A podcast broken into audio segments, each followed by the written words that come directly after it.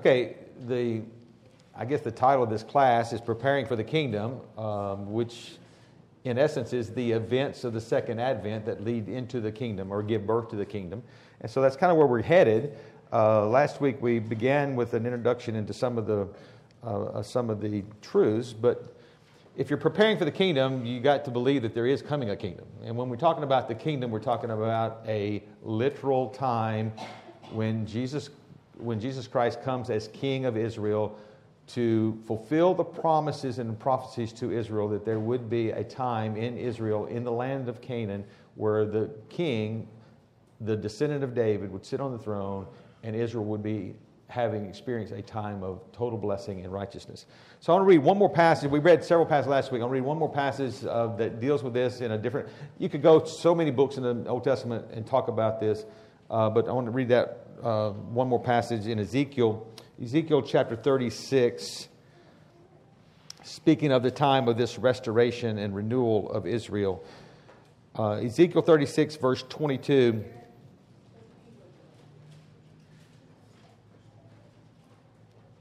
Ezekiel 36, 22, it says, Therefore say to the house of Israel, Thus says the Lord God, It is not for your sake, O house of Israel, that I am about to act but for my holy name, which you have profaned among the nations where you went.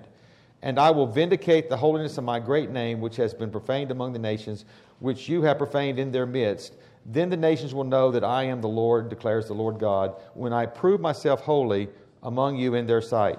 For I will take you from the nations, gather you from all the lands, and bring you into your own land. Then I will sprinkle clean water on you, and you will be clean. I will cleanse you from all your filthiness and from all your idols. Moreover, I will give you a new heart and put a new spirit within you, and I will remove the heart of stone from your flesh and give you a heart of flesh. And I will put my spirit within you and cause you to walk in my statutes, and you will be careful to observe my ordinances, and you will live in the land that I gave to your forefathers, so you will be my people, and I will be your God.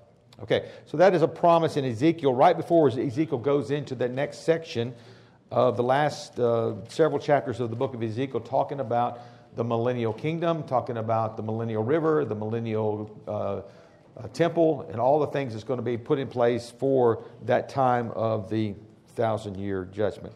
Now, just as a quick review of where we kind of went last week, just a little bit, is in our uh, sharing about how we interpret Scripture and the rules of interpretation and being careful of that. In 2 Peter chapter 1, we read where it says, Know this first of all, that no prophecy of Scripture is of a matter of one's own own interpretation, for no prophecy was ever made by an act of human will, but men moved by the Holy Spirit spoke from God.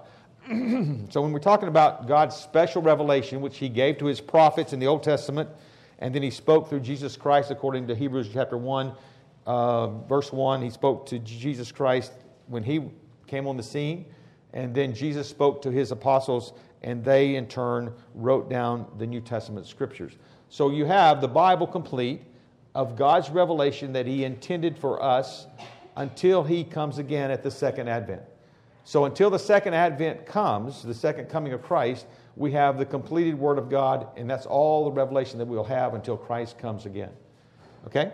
So, that's what we have. And every part of the, the revelation that we have, from Genesis Revelation, fits into the narrative of God's purpose and God's plan, and it all fits. You compare Scripture with Scripture to make sure you understand the fullness of God's Word, and you don't take things out of the context in which they're given. You re, it, he spoke at various times specifically to various people, and the, the, the words that he spoke to those people at that time are to be taken in the common, the normal sense that he's given it, and you're, you're to, unless it's given to you, to see it as some as symbolic or allegory. It is to be taken literally to be true. And he gives some, some uh, last week, we read that passage in Matthew 1 when the apostles were in the upper room after, after Jesus had ascended, and they were talking about having another apostle appointed. Um, and so, um, I mean, that was in Acts chapter 1. Um, and it was talking about them needing to appoint another disciple to replace Judas. And um, Peter the, makes the mention there that it was prophesied in the Old Testament, and therefore it had to be fulfilled. So he says there, in verse 16 of Acts 1, he said, Brethren, the scripture had to be fulfilled, which the Holy Spirit foretold by the mouth of David concerning Judas, who became a guide to those who arrested Jesus. Now, the point he's making there is that anything that was prophesied in the Old Testament by a true prophet of God had to be fulfilled. In other words, you couldn't have a prophet of God that didn't speak something that came true.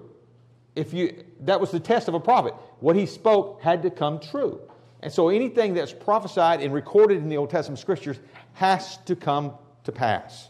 Another example of that is in Matthew 26, when uh, Jesus is before uh, being tried, or when he was arrested. Um,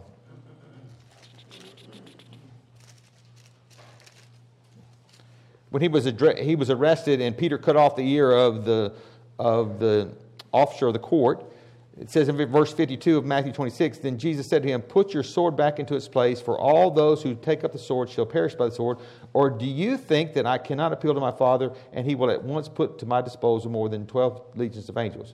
How then shall the scriptures be fulfilled that it must happen this way? And again, he's saying that because it was written in Scripture, it has to be fulfilled. So every prophecy in the Old Testament has to be fulfilled. Now, whatever it was meant in the Old Testament to be is the way it will be. And even some of the, uh, the things that were written in the Old Testament we didn't understand to be that way are going to be that way. And additionally, just like when it says, Out of Egypt I called my son, knowing that he called Israel his people and they brought them out of Egypt, but he was literally speaking of Jesus being brought up out of Egypt after Herod tried to kill those people. So, a couple other words of, of warning or words of commendation. In 2 Peter chapter 3, it's an interesting text because it comes after Peter's talking about being reminded of the scoffers in the last days that will be mocking, saying, Where's the promise of his coming? Now, these are mockers mocking in the fact that Jesus, that there's going to be a judgment coming. The second advent is going to bring in a judgment of the world, and they're mocking that, saying everything has continued as it was from the beginning. And it says they, for when they maintain this, it escapes their notice that by the word of God the heavens existed long ago, and then the earth was formed out of water and by water, through which the water at that time was destroyed, being flooded with water. So he talks about the judgment of the flood that it escapes our attention that God has already judged the earth once with a flood. But the present heavens and earth are, by his word, are being reserved for fire, kept for the day of judgment and destruction of holy of ungodly men. So he's talking about there's coming a judgment, no matter what they believe, it's coming a judgment because it's been promised, it's been prophesied, this coming a judgment. So then he goes down and he talks about the new heaven, new earth, the day of the Lord will come as thief the night, and the heavens will pass away with a roar. But he goes on down there to verse 14. He says, Therefore, beloved, since we look for all these things, talking about the judgment to come, the, the, the day of the Lord, the dissolving of this earth, and a new heaven and new earth. Therefore, beloved, since you look for these things, be diligent to be found by him in peace, spotless and blameless, and regard the patience of the Lord to be salvation, just as also our beloved Paul, according to the wisdom given to him, wrote to you as also in all his letters, speaking in them of these things, in which are some things hard to understand, which the untaught and unstable distort, as they do also the rest of scriptures to their own destruction. So here Peter is mentioning that Paul wrote in his epistles about all these things concerning the day of the Lord, the coming judgment, and, and the eternal order. And so, what Paul wrote, he's saying, don't distort and don't change the scriptures like some have and be guilty of not understanding the revelation and the truth of that revelation. And then the final passage about warning about scripture is in Revelation 22. And people, I think, take this, get this a little bit out of context. But it says anyway, in verse 18 of Revelation 22, I testify to everyone who hears the words of the prophecy of this book. Now, the, the book he's talking about is the book of the book of Revelation. And he says, I testify to everyone who hears the words of the prophecy of this book. If anyone adds to them, God shall add to him the plagues which are written in this book. And if anyone takes away from the words of the book of this prophecy, God shall take away his part from the tree of life and from the holy city which are written in this book. So, in the context, he's writing about he's finishing up his his writing of the book of Revelation, it is gone in great detail about the time of judgment that's coming up on the earth, the tribulation time, the seven years when God's going to pour out his wrath upon this earth.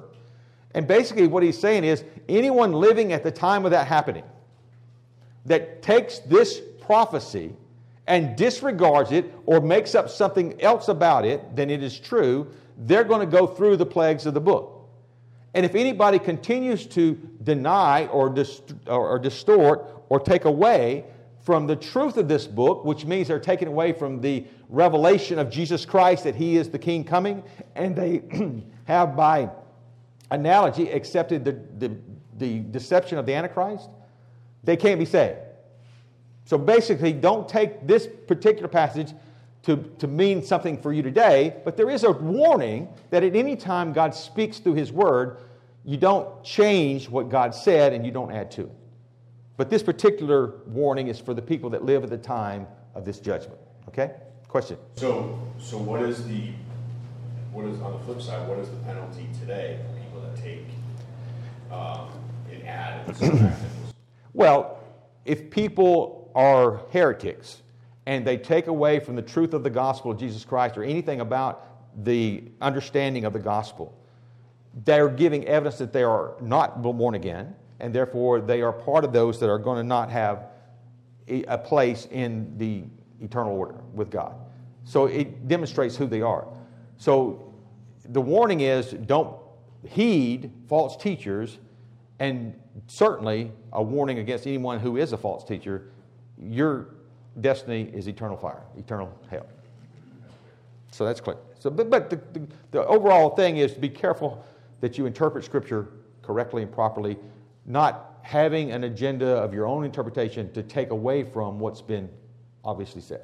How do they ferret out false prophets? In, in other words, if you made a prophecy and you're saying, well, it had to have come true in order, but the predictions were made so far out, how did you know that if somebody made a prediction that God said this, and they said, and it will be coming, but then they they died even before it gets. How did okay. how they able to ferret those things? Okay, the question is, how do you know a true prophet from a false prophet if their prophecies are in the in the future? Well, basically, the prophets of God not only prophesied way in the future, they had things to say about God now and therefore their record had been established that they were true prophets. And therefore, since their record has been established, they're true prophets, then you can hold on. And the fact that they have been used in the writing of Scripture and their prophecies are in Scripture means that God has accepted them as true prophets, and therefore their words are to be honored and held as true prophets and Scripture that God, the Spirit, has given them. So if it's recorded in Scripture, it is, it is the Holy Spirit that gave them the words to say so that you know that these are. And Jesus usually referred Referred back to give credit, credibility to them. Yes. Okay. All right. So um, we got to go fast. Then get. We're not going to have Sunday school for the next two weeks. Uh, at least we won't have this class next two weeks. Uh, next week is the conference, and there won't be a Sunday school and I'm going to be out of town the 24th, and Daryl's going to teach Sunday school, but not on this. He'll teach another lesson, okay? But on the 1st of October, we're going to start into the beginning chapter of the book that we're writing about the events of the second advent, the events that lead up to the kingdom age. Okay, so we'll deal with that. Hopefully, if we get through the introduction today, we'll get to there starting on October the 1st. So hopefully that'll work uh, if we get through today. But to lay the foundation again for the kingdom age and believing in the kingdom and understanding the, the events that's going to take place, I think we have to understand the idea of God's covenant and God's covenants, okay? Especially the, the covenants that God has with Israel. Because you've got to understand there's a distinct difference between the people of Israel and the church. They're not the same, even though we're, we're the people of God, they were the people of God, it's not the same. So you've got to make sure that you understand it. So I want to start out by giving you an understanding, or hopefully give an understanding, of what I'm calling, or what is called in the Bible, the eternal covenant. So if you go to Hebrews chapter 13, it mentions this eternal covenant in verse 20 at the end of the book of Hebrews. In verse 20 of, of Hebrews 13, it says, Now the God of peace, who brought up from the dead this great shepherd of the sheep through the blood of the eternal covenant, even Jesus our Lord. So here he mentions the eternal covenant of the blood of Jesus. Now, if you go to 1 Peter chapter 1, you get this understanding of what he is talking about as he relates to the, what happened before the foundation of the world in God's purpose and plan for the coming of the Lamb of God. So in 1 Peter chapter 1, Peter is writing, and he says in verse 15, But like the Holy One who called you, be holy yourselves also in all your behavior. Because it is written, You shall be holy, for I am holy. And if you address as Father the one who impartially judges according to each man's work, conduct yourselves in fear during the time of your stay upon the earth knowing that you were not redeemed with perishable things like silver or gold from your futile way of life inherited from your forefathers, but with precious blood as a lamb unblemished, spotless, the blood of Christ. For he was foreknown or foreordained before the foundation of the world, but has appeared in these last times for the sake of you, who through him are believers in God, who raised him from the dead and gave him glory, so that your faith and hope are in God. So the eternal covenant was enacted prior to the foundation of the world when the Godhead got together and determined that there was going to be a creation of humanity, there was going to be a created world, and that man was going to fall, and that man would need a redeemer to redeem him back to God so that God would have the enjoyment of his created beings or his created humans throughout eternity, but they had to be saved. They had to be born again. They had to be delivered from this penalty of sin that was coming upon the world. And so, before the foundation of the world, before there was the problem with sin, God had already had the remedy or the solution for sin in the fact that the Godhead agreed that the second person of the Godhead would become a man and would die as their substitute and as they're identifying with their sin so that they could identify with his righteousness and therefore he was the lamb that was ordained before the foundation of the world. So the eternal covenant is from Adam to the last person in the kingdom age, everyone that God has chosen or purposed to be saved and part of this redemptive work of Christ was, was part of this eternal covenant. So everyone from Adam to the last person has been saved according to the blood of Christ, and this eternal covenant was that that anyone that is going to be in, in God's eternal order in God's eternal new heaven and new earth, in a glorified state, would be a part of this covenantal work of God, the eternal covenant. So when we're talking about eternal salvation for everybody, we're talking about the eternal covenant of God that Jesus is talking about.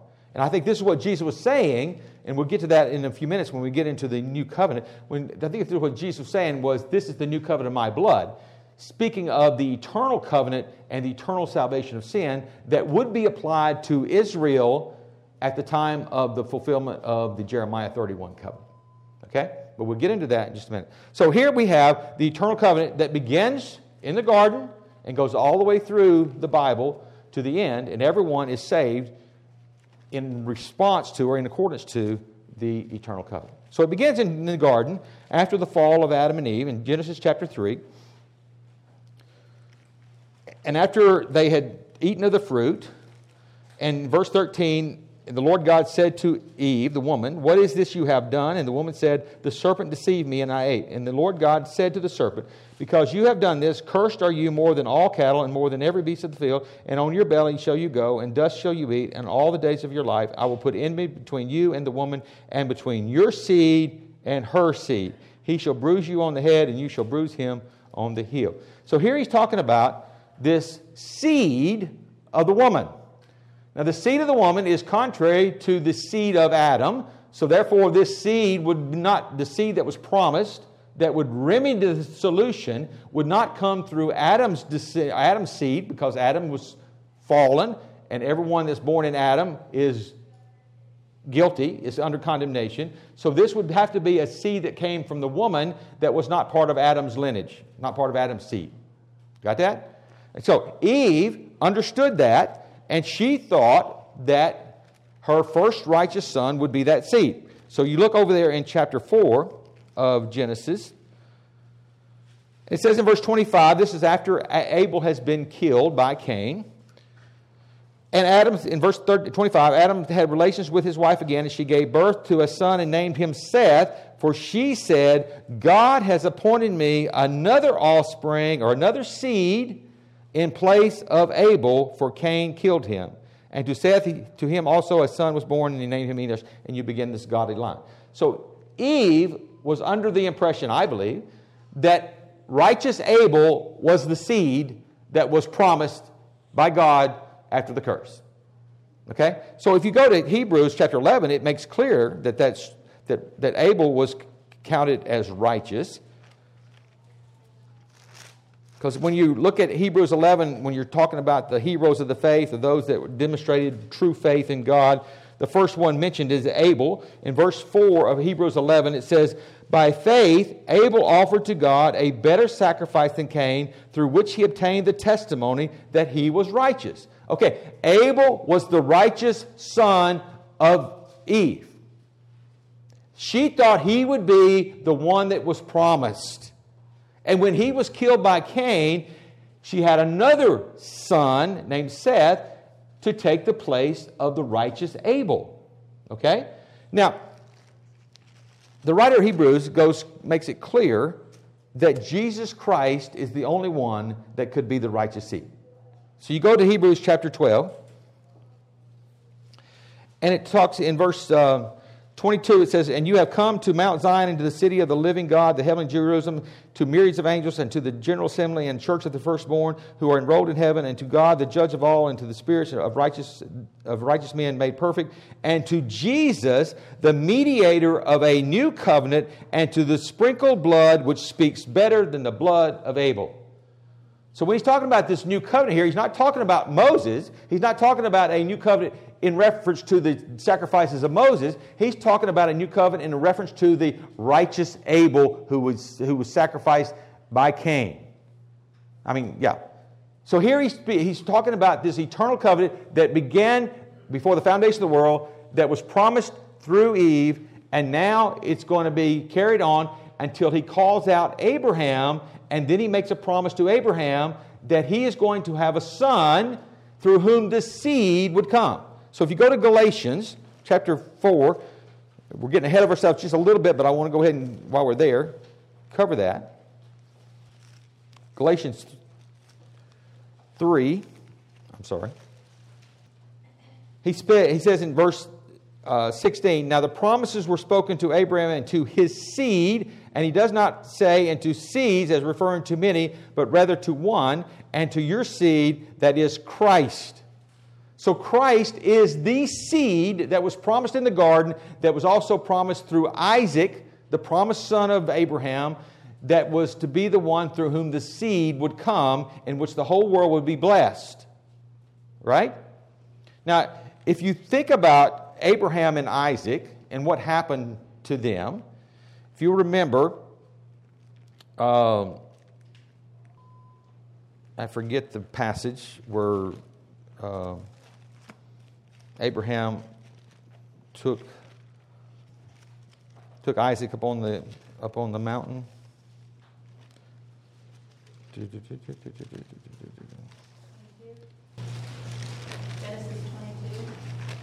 Okay, Genesis 22. Yes when Abraham took Isaac on the mountain, and we'll get to the Abraham covenant here in just a minute. In verse 5, Abraham said to his young men, Stay here with the donkey, and I and the lad will go yonder, and we will worship, and we will return to you. Okay? Now, Abraham knows that God told him to kill Isaac, right? And so then he goes through there, uh, and, he, and he is going to, he's, ready to, to kill Isaac but then something happens and God stops him. Now, if you go to John chapter 8, when Jesus is recounting his relationship with Abraham, he speaks to the Pharisees and he says in verse 56 of John chapter 8, he says, Your father rejoiced to see my day, and he saw it and was glad. And the Jews therefore said to him, How you are not yet fifty years old and have seen Abraham? Jesus said to them, Truly, truly, I say to you, before Abraham was, I am. So here he is claiming to be God. But he makes an interesting statement here. He says, Abraham rejoiced to see my day and was glad. Now, why would that be? What was the promise of God to Abraham? Through Isaac would come the seed, the promised seed, the one that was going to deliver them from sin. If Isaac died, there would be no seed through Isaac, right? So if you go to Hebrews and you look at the, the account of Abraham's faith in chapter 11 of Hebrews, it says in verse 17, By faith, Abraham, when he was tested, offered up Isaac. He who had received the promises was offering up his only begotten son. It was he whom, to whom it was said, In Isaac your descendants shall be called. He considered that God is able to raise men even from the dead, from which he also received him back as a type. I believe that God gave Abraham a vision of the Lord Jesus Christ. And Abraham knew that if Christ was going to be the descendant of Isaac, God would have to raise Isaac back from the dead after Abraham killed him. Abraham believed that God was going to raise Isaac back. He believed that God was, he was going, he was going to kill Isaac, that God was going to raise him back, and him and Isaac were going to go back down the mountain with his servants. He believed God enough to know that if he saw a vision of Jesus Christ, the seed that was going to come through Isaac, he would have to raise Isaac from the dead. And he believed God. And God did raise Isaac back from the dead in a type by having a lamb take his place. Okay? So here you have the seed of the eternal covenant put into the Abrahamic covenant and flow out because through the Abrahamic covenant would become the Christ, the seed that was going to take care of the whole things. And so eh, now we understand that all the promises made to Abraham are made, are fulfilled in the descendant of Abraham, Isaac, and Jacob, Jesus Christ. Any questions? Am I going too fast? Okay, go to Romans. Romans chapter 9. In the book of Romans, what you have is in the first eight chapters of Roman, Romans, God has presented through Paul the glorious gospel of Jesus Christ, all the truths of the gospel. And he finishes up with this wonderful rendition in verse 35 uh, or verse 33 Who will bring a charge against God's elect? God is the one who justified. Who is the one who condemns Christ Jesus? Is he who died? Yes, rather he who was raised, who is at the right hand of God, who intercedes for us. Who shall separate us from the love of Christ? Shall tribulation or distress or persecution or famine or nakedness or peril or sword? Just as written, for thy sake we are all being put to death. We're being put to death all day long. We are considered as sheep to be slaughtered. But in all these things we overwhelmingly conquer through him who loved us. For I'm convinced that neither death, nor life, nor angels, nor principalities, nor things present, nor things to come, nor powers, nor height, nor depth, nor any other created thing shall be able to separate us from the love of God which is in Christ Jesus our Lord. That finishes his segment on the gospel that God is faithful and that God, nothing can separate God from the love he has for his people. So the question immediately arises well, what about Israel? God cut them off. They were removed from his love. So Paul goes into chapters 9 through 11 in the book of Romans, explaining that God has not cut off Israel. He is not finished with Israel. He will restore them and bring them back to a place that He has promised. He starts out by saying, I am telling the truth in verse 1 of chapter 9. I'm telling the truth in Christ. I am not lying. My conscience bearing me witness in the Holy Spirit that I have a great sorrow and ceasing grief in my heart. For I could wish that I myself were accursed or separated from Christ for the sake of my brethren, my kinsmen, according to the flesh, who are Israelites to whom belongs the adoption as sons, and the glory, and the covenants, and the giving of law, and the temple service, and the promises, whose are the fathers, and from whom is the Christ, according to the flesh, who is over all, God bless forever.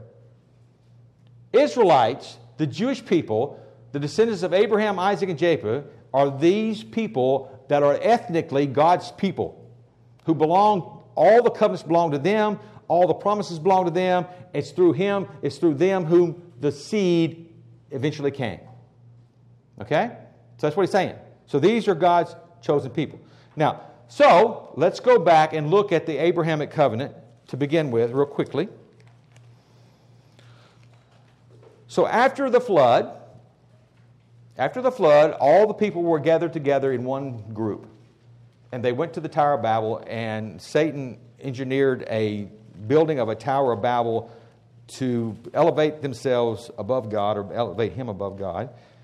And then out of that, God gave languages or separated the people by languages, confused them with all kinds of languages, and the people dispersed according to their own languages. So you had language groups, nations formed out of the Tower of Babel after the flood. And God gave, in the covenant of, the, of Noah's flood, He gave the right for governments to impose uh, capital punishment. If you before then, everybody did according to what he what he thought right in his own eyes. People murdered somebody whatever, they did whatever. But now you have human governments that are supposed to control that lawless activity of humans, and so so he created nations. And then he called Abraham. He called Abraham, who was from the land of the Ur of the Chaldeans, which seems to be southeast of Babylon, somewhat in that area. And Abraham's father took them to the area of Turkey, uh, the land of, uh, what's it called? Um, Haran. And that's where Abraham was when God called him. Okay, and so God called him. And so he says, in verse in chapter 15, the first uh, mention of a promise to Abraham. After these things, the word of the Lord came to Abraham in a vision, saying, Do not fear, Abram. I am a shield to you. Your reward shall be great. And Abram said, O Lord God, what wilt thou give me, since I am childless, and the heir of my house is a Eliezer of Damascus? And Abram said, Since thou hast given me given no offspring to me, one born in my house is my heir. Then behold, the word of the Lord came to him, saying, The man, this man will not be your heir, but one who shall come forth from your own body, he shall be your heir. And he took him outside, and he said, Now look toward the heavens and count the stars, if you're able to count them. And he said to him, So shall your descendants be. And then he believed God, and it was counted for him as righteousness. And then God said to him, I am the Lord who brought you out of Ur of the Chaldeans to give you this land to possess it. So here is the first thing that he says, and then he defines the land in, in verse 18. On that day, the Lord made a covenant with Abram, saying, To your descendants I have given this land from the river of Egypt as far as the river of the great river, the river Euphrates. Okay, so here he first mentions the, uh, the promise that he's going to enter into a special arrangement with Noah, with Abraham, to call out him and make a great nation out of him and give them the land. Now, in chapter 17, he continues in this Abrahamic covenant and when Abraham, or when Abram was 99 years old, the Lord appeared to Abram and said to him, I am God Almighty, verses chapter 17, verse 1. Walk before me and be blameless, and I will establish my covenant between me and you, and I will multiply you exceedingly. Then he says in verse 4 As for me, behold, my covenant is with you, and you shall be the father of a multitude of nations. No longer shall your name be called Abram, but your name shall be Abraham, for I will make you the father of multiple nations a multitude of nations. And I will make you exceedingly fruitful, and I will make nations of you, and kings shall come forth from you. I will establish my covenant between me and you and your, your descendants after you throughout their generations for an everlasting covenant. I will give to you and to your descendants after you the land of your sojourning, all the land of Canaan, for an everlasting possession. I will be their God. Abraham never saw all the land of Canaan.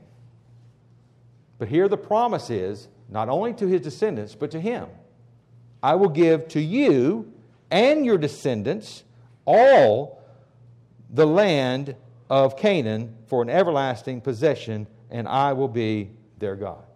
Here is an everlasting, unconditional covenant that God makes with Abraham.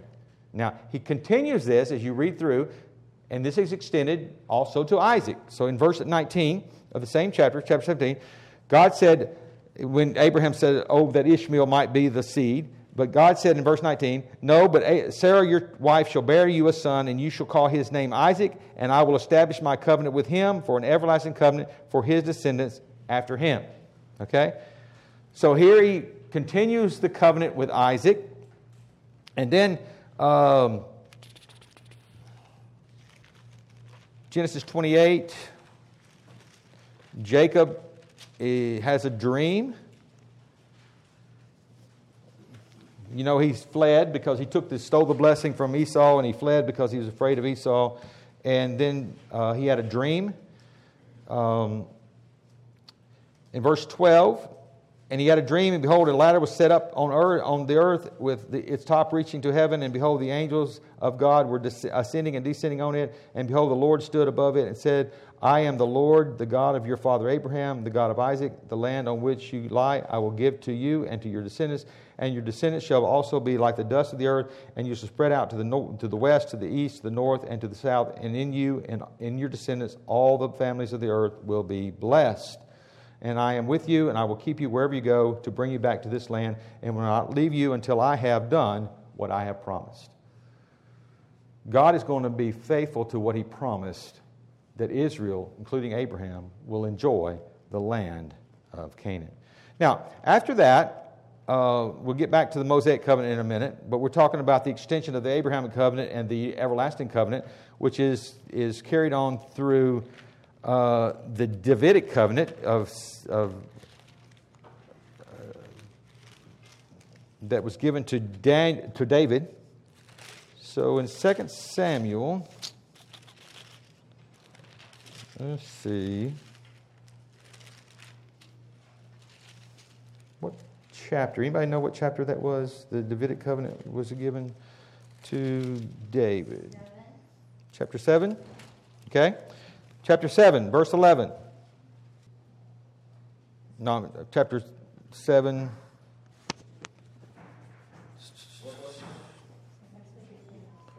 Chapter, chapter 7 of 2 Samuel, verse 12. When your days are complete and you lie down with your fathers, I will raise up your descendant after you, and he will come forth from you, and I will establish his kingdom he shall build a house for my name, and I will establish the throne of his kingdom forever. I will be a father to him. He will be son to me. When he commits iniquity, I will correct him with the rod of men and the strokes of sons of men. But my loving kindness shall not depart from him as I took away from Saul, whom I removed from you. You and, and your house and your kingdom shall endure before me forever. Your throne will be established forever. So he's talking about a descendant of, of, of David, uh, talking about his real descendants, but the ultimate descendant is the Lord Jesus Christ. So in Jeremiah, he talks about the timing of the fulfillment of this promise to David.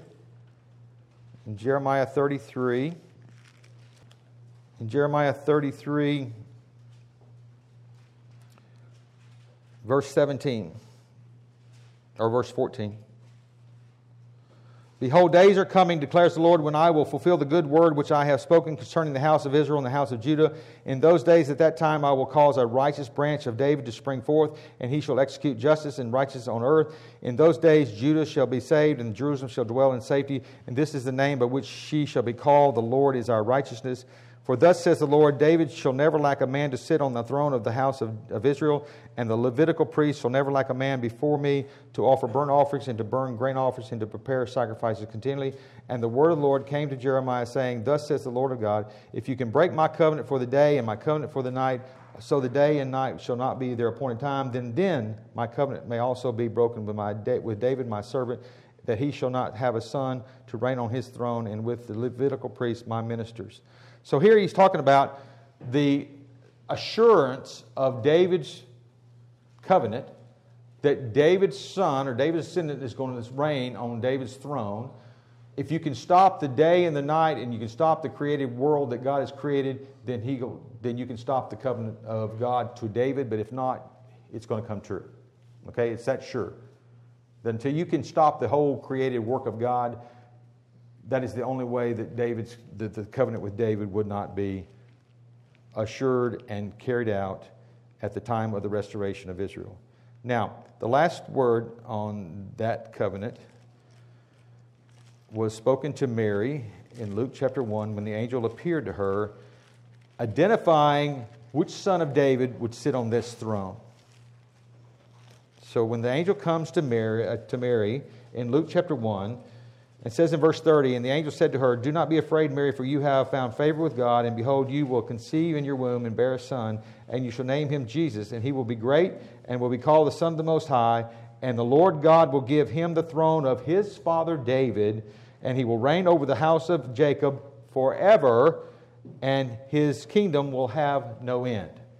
There is coming a kingdom in which the son of David is going to reign over the house of Israel in Jerusalem on David's throne, which is an earthly throne, and that kingdom is forever, which means that the millennial reign of Christ will be for a thousand years on this earth, and then the reign of Christ will be transferred to the new earth, and there will be the throne of Jesus Christ on David's throne that will be forever on the new earth, and Israel would be an entity before God forever and ever, fulfilling the covenant promises to Abraham.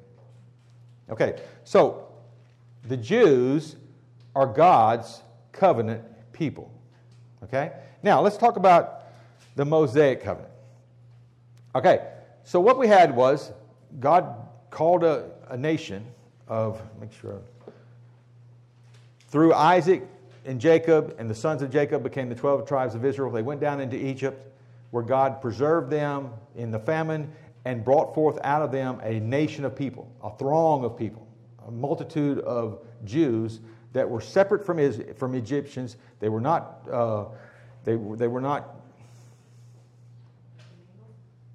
commingled with Egypt. They were separate. They were kept separate because the, the Egypts, funny, the Egypts looked at them as dirty. they didn't have, want to have any part with these dirty shepherds. Uh, so the Jews were kept separate from the Egyptians, and, but God brought them out and when he brought them out, then he instituted the Mosaic covenant. Okay? Now, the Mosaic covenant had a purpose. It was always a temporary covenant. Okay? There was two aspects of the Mosaic covenant. That was the law of God, the law for the nation. So the, the law that God gave was the decrees or the laws that the nation was to live by. Just like we have laws in our country, this was a nation, it was a theocratic nation, and God instituted the law for the nation to observe. Okay? Now, also included in the law was God's moral code, the Ten Commandments and, and God's moral code. But more than that, there was other restrictions upon the Jewish people, what they could and couldn't do, that are not part of God's moral code for everybody in the world. It was particularly for Israel. Okay, so you have God's moral law, then you have God's extended law or ceremonial law or other things that were just related to Israel. And when we look at what God gave through the law of Moses, what aspect does that have an impact on us? What, what part of that would we observe and why would we observe it? The moral. Okay, so the Ten Commandments are true for every generation. That's God's law, except for one. Which one is that? the Sabbath. Why was that not part of God's moral law? If you go to Exodus, and we don't, we're not going to do it today, but if you go to Exodus and you, and you read when God instituted the Sabbath, it wasn't instituted before Moses instituted it, it in Exodus. It was instituted because Israel was given the responsibility to be God's witness to the world. And so Israel was to be propped up as God's nation and this nation served and worshiped the God of the creation. And so in six days, God created this world that we see. And on the seventh day, He rested. And so on the seventh day, which was a Saturday for the Jews, the seventh day, God rested. And so Israel was to rest, observing to the rest of the world that they worshiped the God of creation.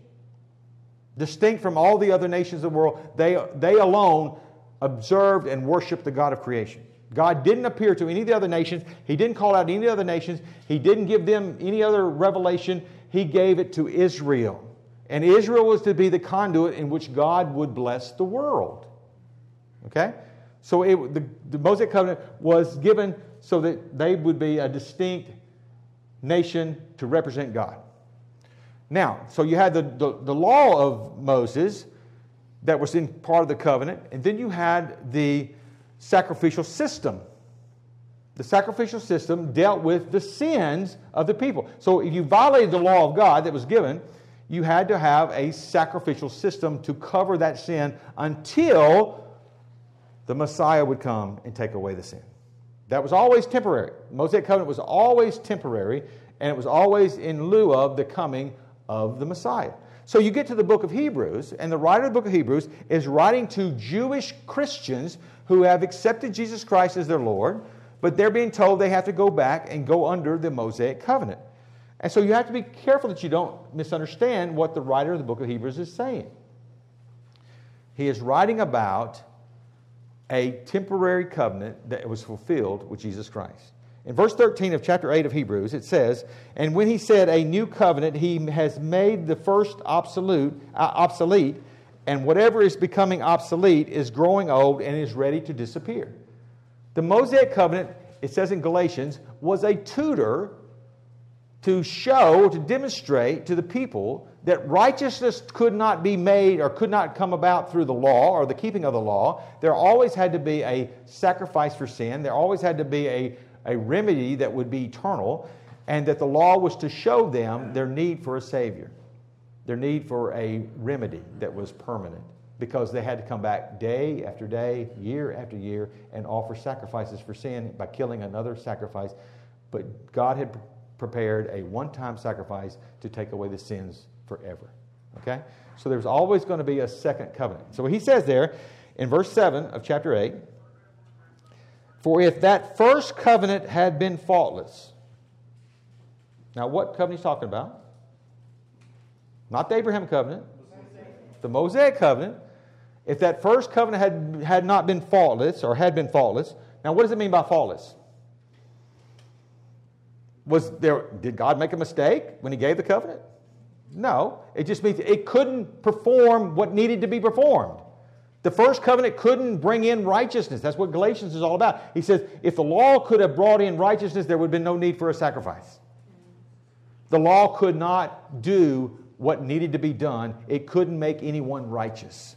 So therefore, it's faultless. It, it, has faults in that it couldn't perform what needed to be performed. So he says, if the first covenant had been faultless, there would have not been need occasion for a second covenant. Now we're going to talk about what the second, second covenant is. But if he's talking about a special people, who was the Mosaic covenant for? Exclusively Israel. God never impose the Mosaic covenant on any other people, on any other person. You, you, didn't have to observe the Mosaic covenant to be with God. You had to, you had to, you had to worship the God of the Jews, but no other nation was called to be underneath God's Mosaic covenant. Okay? So if the first covenant that he's referring to, the Mosaic covenant, is for Israel alone, then who would the second covenant he's referring to here be for? Hmm? No. If the second is replacing the first, the second has to tie to the same people of the first. Right? Does that make sense? So what does he, what does he say? He gives he talks about this. He quotes from Isaiah, he quotes from Jeremiah.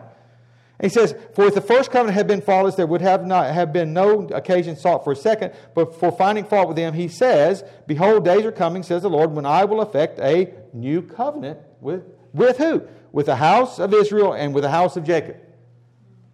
So the second covenant is replacing the first covenant. The first covenant was with the house of Israel. The second covenant is also with the house of Israel. Okay? So let's go to Jeremiah and look at this new covenant.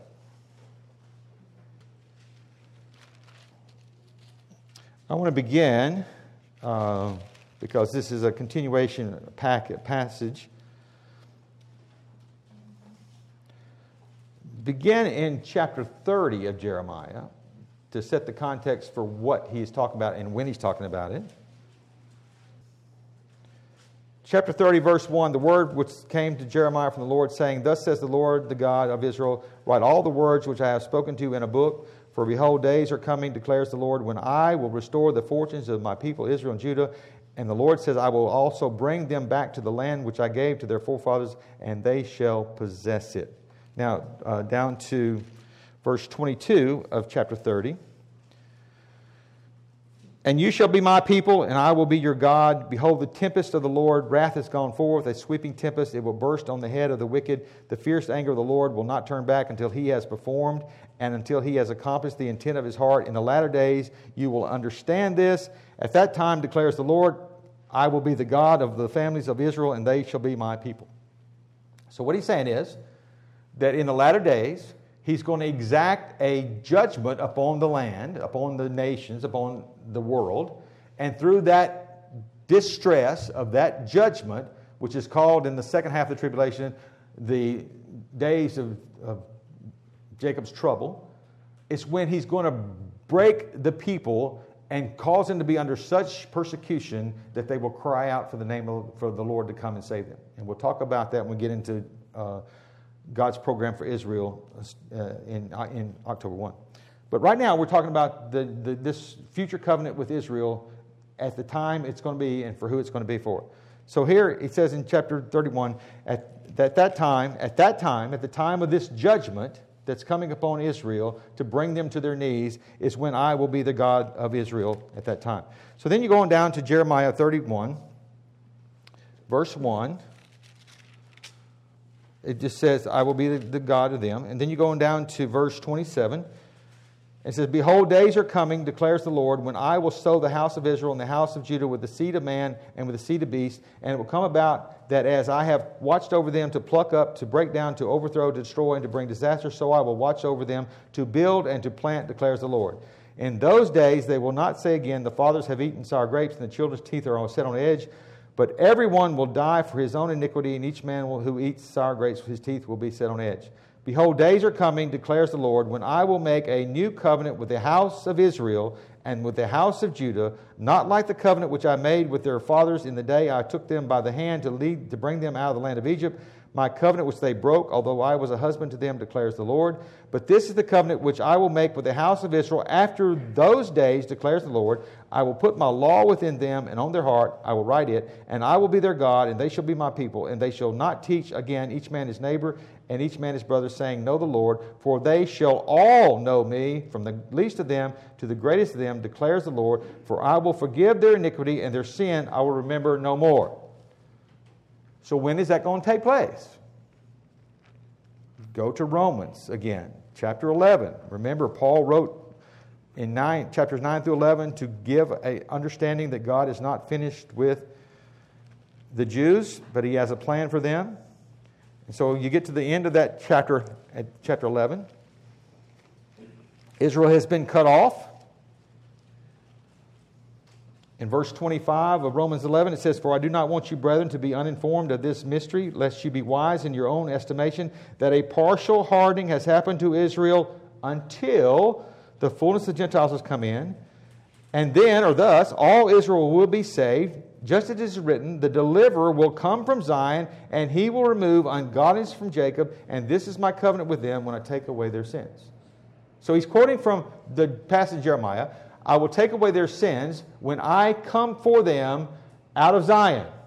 When is that? Revelation 19. There's, a, there's one coming on a white horse, and on his thighs written King of Kings and Lord of Lords. And he's coming down to destroy the Antichrist and his armies and to rescue the remnant of Israel, and they will all be saved and I will take away their sins, and I will enact that future covenant with Israel at that time.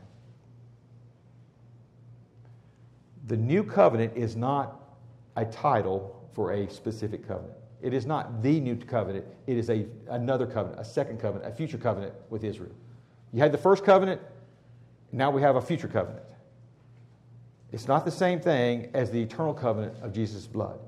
The, the, eternal covenant, Jesus' blood, will be the basis for the future covenant because Jesus is going to take away their sins and they're not going to have to have sacrifice for sins in a sacrificial system anymore. They're going to be saved from their sins completely forever by the sacrifice of Jesus' sin. So, the eternal covenant, which we all now have experienced because we've been saved from our sins, and everybody from Adam all the way to the last person in the earth will be saved from their sins by the eternal covenant. The Jews, the remnant that are saved at the end of the tribulation, will be saved by the eternal covenant of Jesus' blood, and then he will enact a, the future covenant with them, which includes the fulfillment of all the promises made to Abraham, including the land and the kingdom and the nation, with Jesus Christ being king over them in that day. So, to understand the events coming up in the second advent of Christ or the second coming of Christ, you have to understand that God has a program for the church, God has a program for the nations, the Gentile nations that have overtrodden Israel, and God has a program to complete the purposes He has for Israel. And so the events make sense only if you understand God's purposes unfolding by the entities that He's dealing with at His second coming. Okay? We're about out of time. Any questions about this? Now, next time we meet, there are, th- there are three untils that have to take place before the kingdom comes. Okay? And each one refers to one of these segments of, of, of, of the population that we're talking about. In Acts chapter 2, Peter is preaching the sermon at Pentecost.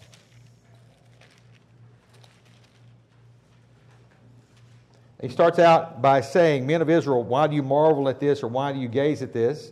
As if by our own power or piety we had made him walk. He's talking about, well, that was the second sermon. I'm sorry. Go back to. Men of Israel, listen to these words in verse 22 of Acts chapter 2. Jesus the Nazarene, a man attested to you by God with miracles and wonders and signs which God performed through him in your midst, just as you yourselves know, this man delivered up by the predetermined plan and foreknowledge of God, you nailed to a cross by the hands of godless men and put him to death. And God raised him up, and again, putting an end to the agony of death, since it was impossible for him to be held in his power. For David says of him, I was always beholding the Lord in my presence, for he, for he is at my right hand, that I may not be shaken. Therefore, my heart was glad and my tongue exalted. Now, going down to verse 29. Brethren, I may confidently say to you regarding the patriarch David that he both died and was buried, and his tomb is with us to this day. And so, because he was a prophet and knew that God had sworn to him with an oath to seat one of his descendants upon his throne, he looked ahead and spoke of the resurrection of the Christ, that he would, was neither abandoned to Hades, nor did his flesh suffer decay. This Jesus God raised up again, to which we are all witnesses. Therefore, having been exalted to the right hand of God, and having received from the Father the promise of the Holy Spirit, he has poured forth he has poured forth this which you both see and hear. For it was not David who ascended into heaven, but he himself says, The Lord, my Lord, my descendant, my son, will sit, my Lord, he said to my Lord, Sit at my right hand until, this is the first until. So where is Jesus right now? He's at the right hand of the Father. Where's David's throne? No, where's David's throne? That's not David's throne. David is not God's throne. David's not exalted to God's throne. David's throne is in Jerusalem. He's king of the Jews. It's an earthly kingdom. So Jesus is at the right hand of the Father until I make thine enemies a footstool for thy feet. Until the time to completely judge the Gentile nations, with the Antichrist being the last leader of the Gentile nations, until that time, God, Jesus Christ, is going to stay at the right hand of the Father until that happens. So the, the kingdom age will not begin until the Gentiles are judged. All right, the next, the next until is in Matthew 23.